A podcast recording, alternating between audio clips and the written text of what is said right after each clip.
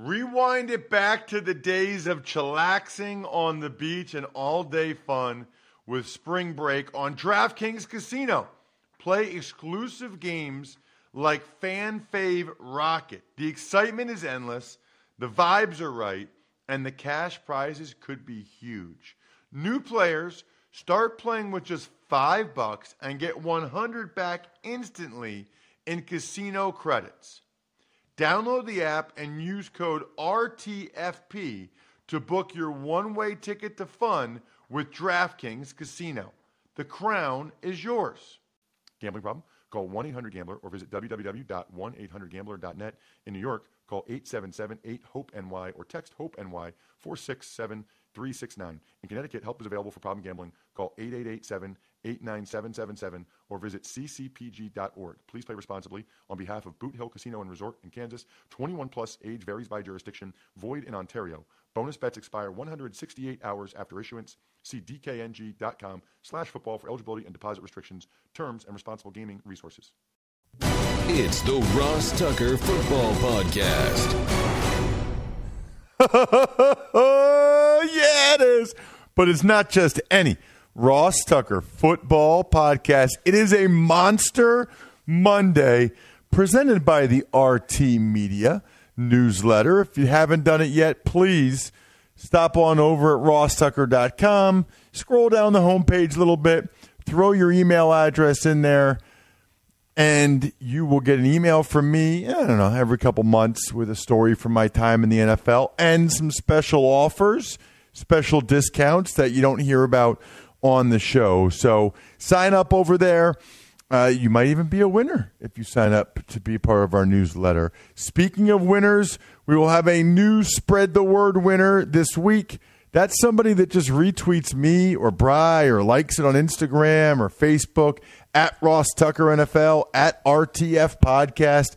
Hopefully, you guys are already following at RTF Podcast. I want to try to get that that list over ten thousand somehow. We got to come up with some type of some type of giveaway to get the Twitter following over ten thousand. Uh, we got a long way to go. I think we're like eighty three hundred maybe. So if anybody has any ideas, let me know. We will have a sponsor confirmation email winner this week as well. Very much looking forward to that. All you need to do is take advantage of any of our sponsors. They're always on the sponsor page over at rosstucker.com. Send them to me, ross at rosstucker.com, with your email question. I will guarantee that we read and respond to your email question right here on this show or other shows. If you want it for the college draft or even money, fantasy feast, that's fine too. That's totally up to you. Shout out today for the latest patron, Michael Talbot. Patrons just keep coming in, man. I love it. And our private Slack channel for the Tuckheads, it has never been this active. It, it, it's unbelievable. Every different thread, there's all kinds of comments and interaction with the minority hiring and beer and food. It's amazing. Absolutely amazing. Patreon.com slash RT Media. Thank you very much, Michael Talbot. And thank you very much, Warren Sharp, for agreeing to an extended interview because the reality is one segment with Warren is just not enough. Because one is more like, I don't want to say theory based, but just talking about scheduling inefficiencies, scheduling inadequacies, importance. And then I like to know, all right, let's talk this year. Let's talk Turkey, Warren. Let's talk who got a raw deal or who's got a tough schedule this year, who doesn't. Very, very important when you're talking about season win totals, if you're into betting, or even if you're just into your team winning. It's important to know, oh man, we got a much tougher schedule than we did last year, or we actually got a much easier schedule than we did. That's why we bring on the scheduling goat, Warren Sharp, at Sharp Football. It's big show time. The Big Show. All right, Warren. Here we go. Let's dive into some specific teams this week. Really looking forward to it. And let's start with this. Which teams have the biggest disparity from last year to this year when you look at their schedules? In other words, easy schedule last year, hard schedule this year, hard schedule last year, easy schedule this year. Who jumps out at you? The first one is definitely the New York Giants. The New York Giants last season played the sixth easiest schedule, and it may not seem like that because they didn't have a great season overall. Uh, but they did play one of the easier schedules in the NFL last year. This year, I've got them going up against the number two most difficult schedule uh, in the NFL, and it's not going to be easy. It's it's as hard as it sounds for the Giants because of the division. Obviously, they're playing in, in division, and the Washington Redskins, we know they are not going to be any worse than they were last season. They overhauled a lot of things.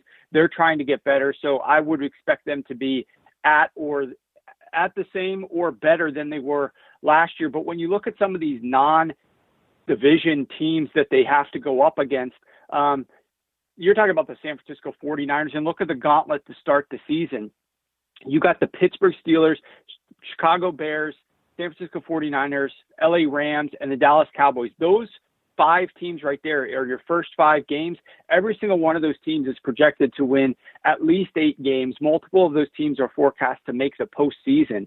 You do get a break to play the Redskins, but then you have to go to Philly on a short week, and we're going to be talking about this. It is a factor taking that road trip on a short week it's not so much the road versus home field advantage, and that could be something we incorporate into this discussion because these road games may not be quite as bad from the difficulty of playing in an opposing stadium if that stadium is not full and if you can actually hear your offensive calls. But the issue is that that home team on a short week has a little bit extra prep time because they don't lose time having to get organized to travel to go on the road. And that benefits teams that host Thursday night games, and in this case, the Reds, the Giants rather have to travel. Then they come home. They do have a mini bye, but they have to take on the Tampa Bay Buccaneers. Uh, obviously, Tampa Bay, a, a, very good team, an improved team this season. Um, they literally only play three teams all season that are forecast to finish below eight wins, and that's the Redskins, the Cincinnati Bengals, and the Arizona Cardinals. So three teams four games, of course, to play the Redskins twice. Other than that, they're playing everybody that has predicted schedules of at least eight and eight or better. Um, so it's just going to be extremely difficult for the New York Giants this upcoming season. What about the Jets? I, I, think I saw on one of your tweets at Sharp Football, the Jets have a pretty rough slate too, right? Absolutely. The New York Jets go from having the fifth easiest schedule in terms of total efficiency last season to having the third most difficult schedule of of uh, opposing teams forecasted for this upcoming season. So the teams from New York, uh, you know, the city's been ravaged with everything that's gone on this spring. The the football season, I don't know in terms of win loss record, it does not look as good as what it potentially could be. One of the issues for the Jets, they do get to play a few more teams that are that are projected to be uh, below 500, they get the Denver Broncos and they get to host the Denver Broncos on Thursday night. So again, home team on a Thursday and you're playing a team that has to travel from Denver. That is a big advantage for the Jets based on the schedulers, uh, but it's still a difficult opponent, of course. Uh, I'm sorry, it's not as difficult of opponent, but they are for, forecast to win seven and a half games. Another team they get to play that's forecast to have a sub 500 record are the Arizona Cardinals. They get two games against the Miami Dolphins and one game against the Oakland Raiders. Every single one of those games, obviously, they play in division against Miami, so they have one game on the road, but they host those opponents. They host Denver, they host Arizona, they host one game against Miami, and they host the Las Vegas Raiders. So there's four games that they actually get to host against some of these teams. Many of them are taking long trips to get there. Obviously, the Las Vegas Raiders, the Arizona Cardinals, Denver Broncos from sort of like the west part of the country. So they're coming in. That's that's a little bit of an advantage for the New York Jets. So they get home games against some of those bad teams. So I think their floor could be a little bit higher than the Giants because some of these games you should be able to figure out how to win. But they do have a very difficult schedule overall in terms of other teams, especially when you look at what they faced last season, just how much more difficult this schedule is. You're talking about a game in Arrowhead. You've got to host the 49ers. You got a game up in Seattle. Um, you get to ho- you have to host the Buffalo Bills and the New England Patriots. So it's just it's just difficult. I mean, those two last teams I mentioned are in division, but they're one of the bigger swings from 2019 to 2020 in terms of how much more difficult their schedule has become. What about the other way, Warren? What about teams that had a brutal 2019 that look like they're in better shape in 2020? Well, one of the teams that had a very difficult uh, schedule last season was the Seattle Seahawks. They had the third most difficult schedule in terms of total efficiency of opponents. They move up to middle of the pack this season.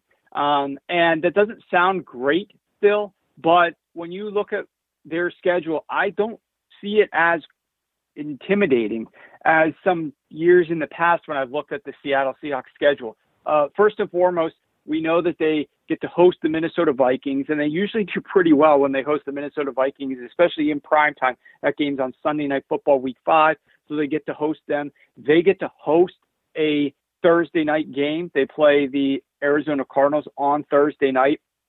They also, one of their most difficult games of the season, the most difficult road game of the season that they have, besides an annual trip to San Francisco, which happens to be week 17, is in Philadelphia on Monday night. But guess what? That game falls on their schedule after they hosted a Thursday night game. So they have a mini bye before they have to go and play that difficult game. They have 11 days off before they're playing that game against the Philadelphia Eagles on the road. That is definitely a benefit for them as well. The other difficult opponents, the most difficult opponents, are all home games for them. They get to host Dallas. I already mentioned they host the Minnesota Vikings, and they get to host the New England Patriots on Sunday night, week two of the season. Um, so when you're looking at where are the tough opponents that you're going to play, I look at a schedule and I want a team to be hosting them. If I'm if I'm looking to find reasons to support this team's win total, I want to see that they're hosting. They are. They're hosting a lot of their most difficult opponents um, and some of their most difficult road opponents. Fortunately for them, give them like some good rest advantages prior to those games. Uh, and so, just in terms of like overall movement, they're one of the teams that really benefits from an easier schedule as compared to last season. And another team uh, is the Detroit Lions. The Detroit Lions played the sixth most difficult schedule last season. They moved to the eighth easiest schedule this upcoming season. Now, Detroit's not a sexy team. We don't talk about them much because they typically don't do well. They don't fare well. They don't make it to the postseason. They're just like an underlooked, underdiscussed team um, from their own division, uh, let alone the big picture of the NFL. But they have a nice little soft patch of their schedule where after their bye, the problem for them is they got an early bye, week five, but they're doing things like uh, the Jacksonville Jaguars, the Falcons, which are not project, projected to do quite as well this season. They also get to play the Redskins and the Carolina Panthers within a span of six weeks there before they host a Thanksgiving game. Again, we talked about the importance of hosting games on Thursday, and this year they're hosting the Houston Texans. Um, we know that Detroit they play at an earlier time slot, that 12:30 Eastern game on Thanksgiving. That means even less time for that road team to prepare. Um, and in this case, the Houston Texans aren't projected to be as strong as they've been in the past. So those games right there, that's a nice, you know, seven week stretch where they face four game, five games rather in seven weeks against teams that are forecasted to be below 500. Um, you know, it's it's not going to be easy. They have to play the Tampa Bay Buccaneers late in the season, um, but fortunately, that's a home game for them. That's a Week 16 home game for them. So they're another team that moved from a much more difficult schedule last year to a far easier schedule this season. All right. So Warren, you mentioned hosting Thursday night football. You mentioned the uh, the rhythm when you're on different body clock games. What do we know now? What do we have enough data that we know that something is an advantage or a disadvantage? I mean, I think obviously in general being on the road's a disadvantage and I'm sure that there's something to be said about mileage and maybe you can chime in on that, like how much of an impact mileage is. But what do we know now for a fact documented by data over the years that really matter when it comes to the schedule. People complain about the early bye week. Is that actually a factor?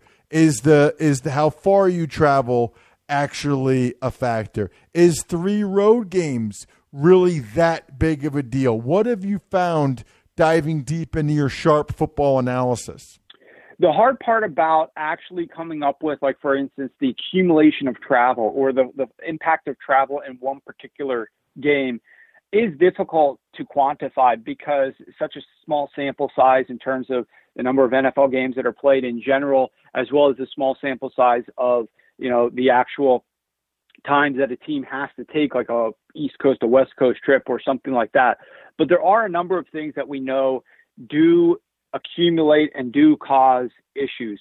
General travel, in terms of like an accumulation of a lot of travel by the end of the season, does impact you. We've gotten a lot better. We've minimized the impacts a lot compared to past years. It's one of the reasons why home field advantage, even if there were fans and there was a big crowd noise and there was a lot of impact there, is nowhere near what it once used to be. Um, is because we've done better with sports science. But when you're flying it and, and you're going up to a higher altitude and uh, your, your body doesn't have a chance to heal quite as quickly. There's issues with swelling. And so that we, we've done a better job at minimizing that uh, over the years, but it still is a factor. And so the accumulation of that by the end of the season could play a slight role, but it's not going to be probably the reason why a team didn't win a game if they lost a game. It's it's not quite something that's that strong. Like that alone would be the reason, but it's what we know is it's not beneficial. Um, in terms of the three straight road games, you know, three straight road games. What I have found with that is teams definitely win less often on road game number two and road game number three. Like they're le- usually these teams are underdogs. They're less likely to pull upsets and they do worse against the spread in those second and third games than a typical road team will on average. But what the interesting factoid is there, and and you know I don't know how many times in your career, Ross, you played three straight road games, but that first road game game one of the three game stand, those teams actually do far better in terms of their ability to pull off upsets, their ATS records in the first game. And I don't know if it has anything to do with the mentality of like, we got we got a big a tough stretch ahead of us guys. We really got to focus or what that might be that the coaching staff is getting the most out of the players. But before they go on three straight road games that first game ends up being really good and then the second two games end up being worse. Another interesting schedule element that's actually going to play a factor for a team like the Atlanta Falcons, which is really fascinating to me, is that um, we have seen it's very rare, but it's actually happening five times this year, where a team will play a division opponent twice in the span of three weeks. Like the Atlanta Falcons are going to play the Saints in week 11 and in week 13. So they have a game against the Oakland Raiders in between, but twice in three weeks they're playing the same exact opponent. And what we've found is that, say, the Saints win the first game, right? So they fall into a category of there's it's happened 23 times since 2005 where we've had two games in three weeks. So the team that wins the first game, obviously, they're they're 23 and 0 in that first game because we're classifying they've won the first game. What does that same team that just won the first game? What do they do the second game? Does, do the Saints win over 50%, 75%. Like they won the first game a couple weeks ago. What do they do that second game? They actually are 7 and 16. They win 30% of the time. The team that won the first game, 23 and 0, only goes 7 and 16 in that game a couple weeks later. That is very interesting. I think the team that loses, uh, obviously they know the team opponent well because it's a divisional battle. They must make a ton of adjustments, whereas the team that won the first game just plays the same way. Um, and it's a ba- massive advantage to the team that lost. They end up winning 70% of the time. So that's a pretty crazy statistics um, statistic that you might not otherwise think. Uh, in terms of having the early bye week, it is a factor, um, especially this season. I think it's going to be more of a factor because you have less teams that get the bye week in the postseason. So, you know, I don't. It's not necessarily a factor for the teams that are going to be, you know, five and eleven or four and twelve. Like that's not really going to be life and death. But what's going to be a bigger impact is the team that's about to make the postseason. Can they earn a bye in the playoffs, like the one bye that comes out of their conference? or are they going to have to play? And then how many weeks in a row are they going to have to play? If you look at a team like the Ravens or the Chiefs, they do they are fortunate they don't have one of the earliest byes. The Ravens have a week eight bye and the Chiefs bye is actually after that. But the interesting element for the Ravens is that they have a week eight bye, But then, as we mentioned uh, on the other show, I think they have this mini bye where they play Thursday night against the Dallas Cowboys. They get to host that game, which is an advantage Thursday night game hosting, and then they play Monday night against the Cleveland Browns. So they have the longest mini bye possible. That's between week 13 and week 14. They go from Thursday all the way to Monday night. That's a big uh, time off that they get to rest and heal their bodies, and that's very late in the season. So they're really fortunate. I mean, you can't get a mini bye longer than a Thursday to Monday game. That's rare, very rare that that happens. And the fact that they have a week eight bye and then this mini bye ahead of week 14, and then they get three teams to close out the season that are should be more or less a cakewalk for them. Uh, the Jaguars, the Giants, and the Bengals all projected to win five and a half or fewer games this year. That should be a, or sorry, the Giants are six and a half. That should be a great advantage for them if they're able to win that bye and steal it from the Chiefs, is to having this mini bye late in the season. So getting added rest late is definitely a factor. It's going to be more of a factor this season than it is in prior years. And I just want to go on record here saying that this is not the life or death for any team, right? How many times have we seen teams go on these runs late in the year. They have to win their wild card game. We saw the Giants do it as they won won a Super Bowl, right? Like you have to win your wild card game. You're playing every game. You're the road underdog. You're pulling off all these upsets. Like it's not to say that other teams in the league can't get this done. It's just a disadvantage to them. It's something else that they have to overcome. So we've talked about it in terms of the virus a little bit and there's a lot of unknowns there. Anything else specific to this year that you think that the virus impacts the schedule? Obviously, the NFL put some contingencies in for this year because of the virus. Anything jump out to you? Anything you notice that could greatly affect the schedule? Well, if you talk in general about the virus, you talk about the home field advantage that could be less of a factor. So you're going to zoom in a little bit more. We know it's not quite as big as it once was, but you're going to zoom in a little more to the teams that actually had a strong home field advantage, like Seattle, for example. And you're going to look at the games where they're playing opponents that the home field in a rocking stadium would have made a massive difference. You, you got a game against the Patriots on Sunday night, week two. Uh, will there be fans there? You got a game week three hosting the uh, the Dallas Cowboys, and as we mentioned before, you're hosting the Minnesota Vikings. They do pretty well there, but that's a Sunday night game, week five. So if the early part of the season is impacted or could be uh, played without fans in the stands, like they're hosting three big games, two of which are prime time um, against opponents that are forecast to make the playoffs this year that's going to be, you know, less of an advantage to them. So when you're playing these opponents and where you're playing them definitely is going to be a factor, especially if you're a team that has benefited from crowd noise and a home field. Um, the other thing, as we mentioned, is the decreased ability to get in the practice reps and to probably uh, perfect your passing game this this spring, and that's going to be a factor if you're playing teams that uh, face a very difficult schedule of pass defenses to start the year. These some of these offenses may come out a little bit more stagnant, especially from a passing perspective. And you know, there's a number of teams that face like easier or harder schedules to start the year from a, a pass defense perspective. Uh, you know, Houston's not going to want to hear this, but they play the second most difficult schedule of opposing pass defenses to start the year.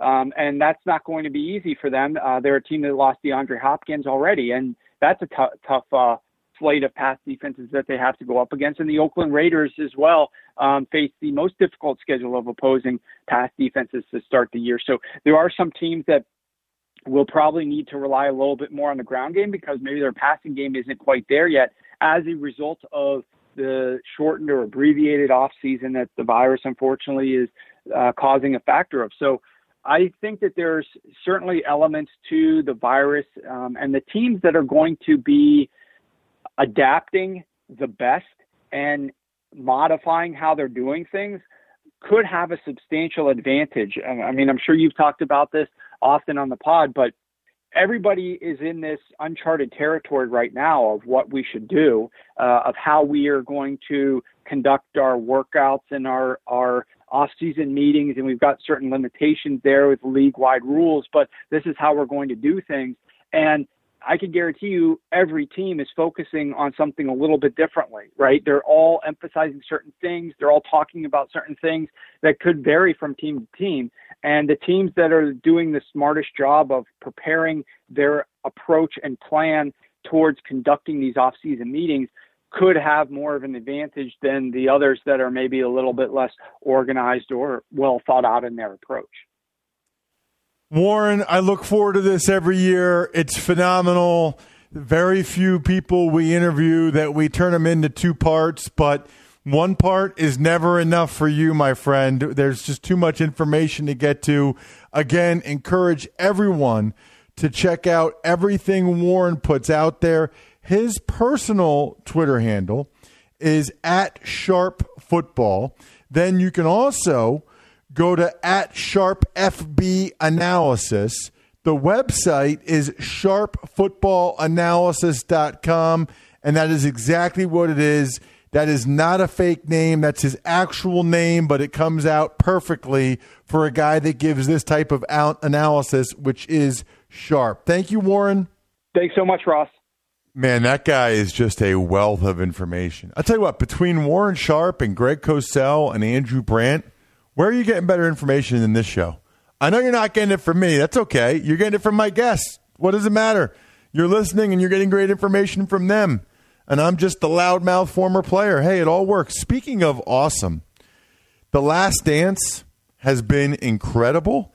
And coming up next Sunday, Bet Online has ex Bulls Horace Grant, Bill Cartwright, and Craig Hodges joining them to discuss the Michael Jordan documentary on what they are calling After the Dance. So that's pretty cool. Visit the website or use your mobile device. Join today to receive your new welcome bonus and check out all of the action. By the way, NASCAR is back. Golf in some capacity is back. There was some golf over the weekend. So there are live United States sporting events that you can bet on at Bet Online, your online wagering solution. Just use the promo code podcast1 for your sign up bonus. Tuck's takes. Couple of interesting pieces of NFL info came out on Friday, Ross. That was after we finished recording with Greg. The first is that NFL facilities are going to begin opening up on a limited basis tomorrow, with obviously some restrictions in place. So this is interesting. I think Judy Battista, Judy Battista said that 22 of the 32 teams would be able to open their facilities based on, you know, their locales, their states and the state rules. So my understanding is it's no coaching staffs as they're trying to keep no competitive advantage there. Right? They're trying to keep a level playing field. And this will be a good topic for Andrew on Wednesday for sure. But coaching staffs are not allowed to come back, number one. And number two, it's only half the staff. You know, so only up to half of the staff can be back in the building. That's interesting too, right? Now that I think about it, first of all, you got to decide as a franchise, okay, we're allowed to, are we going to? Number 1. Number 2, who is the 50% that comes back and who doesn't? And what's the criteria for that? And number 3, do you want to be one of the 50% that comes back? You know, I've had several discussions over the last week about sort of the risk reward with everything, you know, with things opening up or, you know, social distancing, but being a little bit more social while you're doing it. I don't think everyone has to necessarily agree. Um, as a lot as usual, or as as in a lot of things, I'm probably somewhere in the middle. You know, I don't think everything should just be opened up. Everybody just goes crazy and get back to quote unquote normal. I also don't think everybody should necessarily just stay sequestered in their house. I think there's a happy medium there, but that happy medium is probably different for different people. So there might be people that don't want to go back to the facility. That would be my first thing is like if anybody anybody not want to go back to the facility or anybody know that they do, and then you can make some decisions based on that. Kind of interesting. Uh, but anyway, that's the deal with the restrictions in place. The NFL is sort of trying to uh, start start the process of dipping their toes in the water, so to speak, here with reopening things. Tuck's takes. The other thing that I know the Tuckheads have been debating about on our Slack channel is the proposed incentivization for minority hiring that owners are scheduled to vote on this week. Yeah, I saw for sure Tuckheads J and how do you pronounce Bry J O H A N N A? Johanna. I would go Johanna. Is that what you said? Yes. Johanna. Yeah, so I know Johanna and Tuckheads J were kind of debating the uh, minority incentivization proposal. I tweeted about this at Ross Tucker NFL over the weekend. I don't believe at all that moving up six places in the third round, if you hire a minority head coach, or 10 places in the third round if you hire a minority GM, I don't think that is enough incentive for owners to make a decision based on that. I don't even think, I mean, if it's a pure tie, maybe, but not even. I mean, it's, it's really not that much value. So I don't like that part of the rule because I don't think it's going to incentivize or compel anyone to act. I think if they hire a minority for head coach or GM, it's going to be because they think they're the best person for the job. And then unfortunately, some people are going to believe that they got the job in part because of that, which is not that doesn't help anybody. That that that's a bummer for anybody, especially someone that's going to be the head of your organization, either the personnel side or the coaching side. I don't really like that part of it. Now, the other part of it, and I tweeted this as I mentioned, where you get a fourth round compensatory pick if you hire a ma- minority quarterback coach, I think is is pretty interesting because fourth round pick. I mean, that's it's a whole other player, a whole other person, and quarterback coach is important, but it's not the head coach or the GM. And I, think that it could incentivize more head coaches to be more open to hiring minority as quarterback coach, which I think is critical, absolutely critical.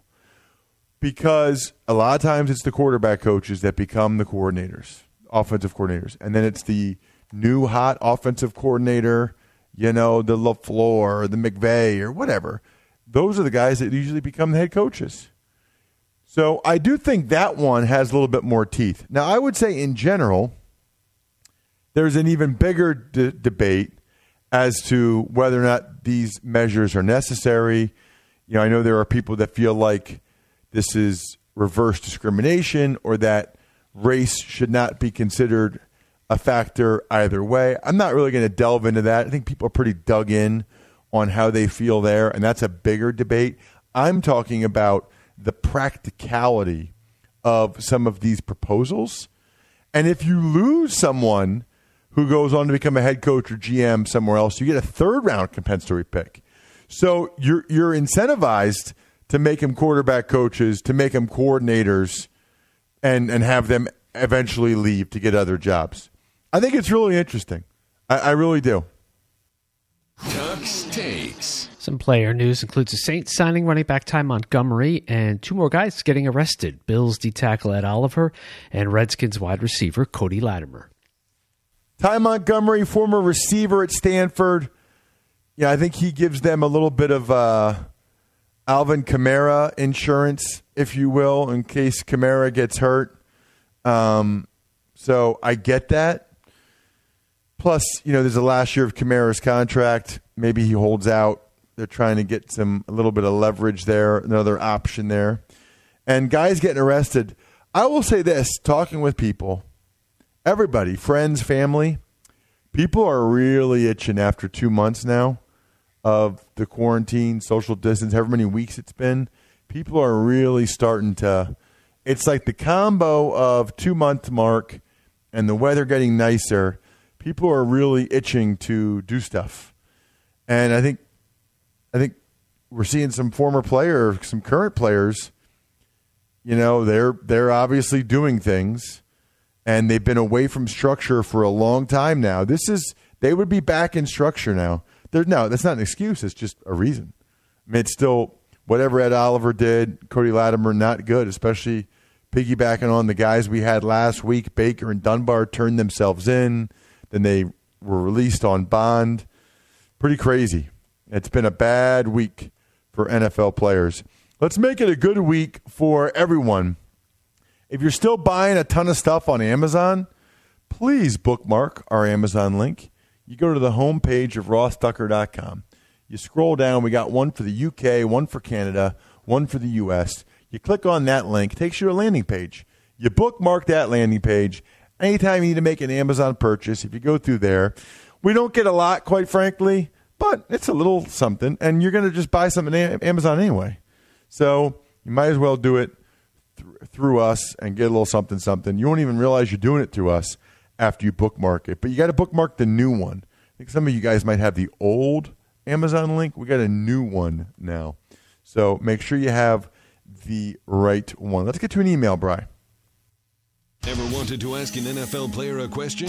Well, here's your chance. It's time to ask Ross. So the email address is ross at rosstucker.com. And anytime you take advantage of any of our sponsors, you automatically get to ask me or any of our other podcast hosts a question on whatever show you want. It's pretty cool. Just going to email it to me, ross at rosstucker.com. What do you got, Bry? As a Bills season ticket holder since 1980, I've experienced the highs and lows of fandom. My question is that a trade for Diggs was an aberration to the process or a plan developed by McDermott and Beane? As an outsider, what do you see other than Allen is on a rookie deal, so money is not an issue? In a team that gives you confidence that this deal will pay dividends in the short term as well as long term success for the organization. Bills Mafia, proud to have you as an alum. Be safe. That is from Joe Miller. Thank you, Joe. I appreciate that. Joe actually bought a My Front Page story, which is pretty cool, Joe. I'd love to get an email from you with the reaction, how to go, all that stuff. Um, I love hearing the good news about my front page story. So Joe, here's here's the calculus, I think, okay? It's year 3 for Josh Allen, which means he is eligible for a new contract after this season. And some guys have gotten them. Christian McCaffrey's of the world, Carson Wentz, Jared Goff, etc. So he might want one, and they might want to do it. So this might be the last year that Josh Allen is really inexpensive. And so I think there's a couple things at play here. Number one, they, they so they, they have the space to bring on Diggs's contract. Number two, I just don't think they have a lot of confidence that where they were drafting, 25, I guess, 22, wherever it was, that they would have gotten a player that would have nearly the production this year in 2020 that Stefon Diggs would. And I think Diggs is under contract for three or four more years. So contractually, it's about the same as a first round pick, maybe a year or two shorter, but you can extend a first round pick after the third year. It's more money, but it's also a much better chance that you're going to have a lot more production from Diggs this year. And they want the production now. They, they wanted a proven commodity now. There's no like, uncertainty like there would be with a rookie. Diggs is a player. D- Diggs is a is a real player and has been.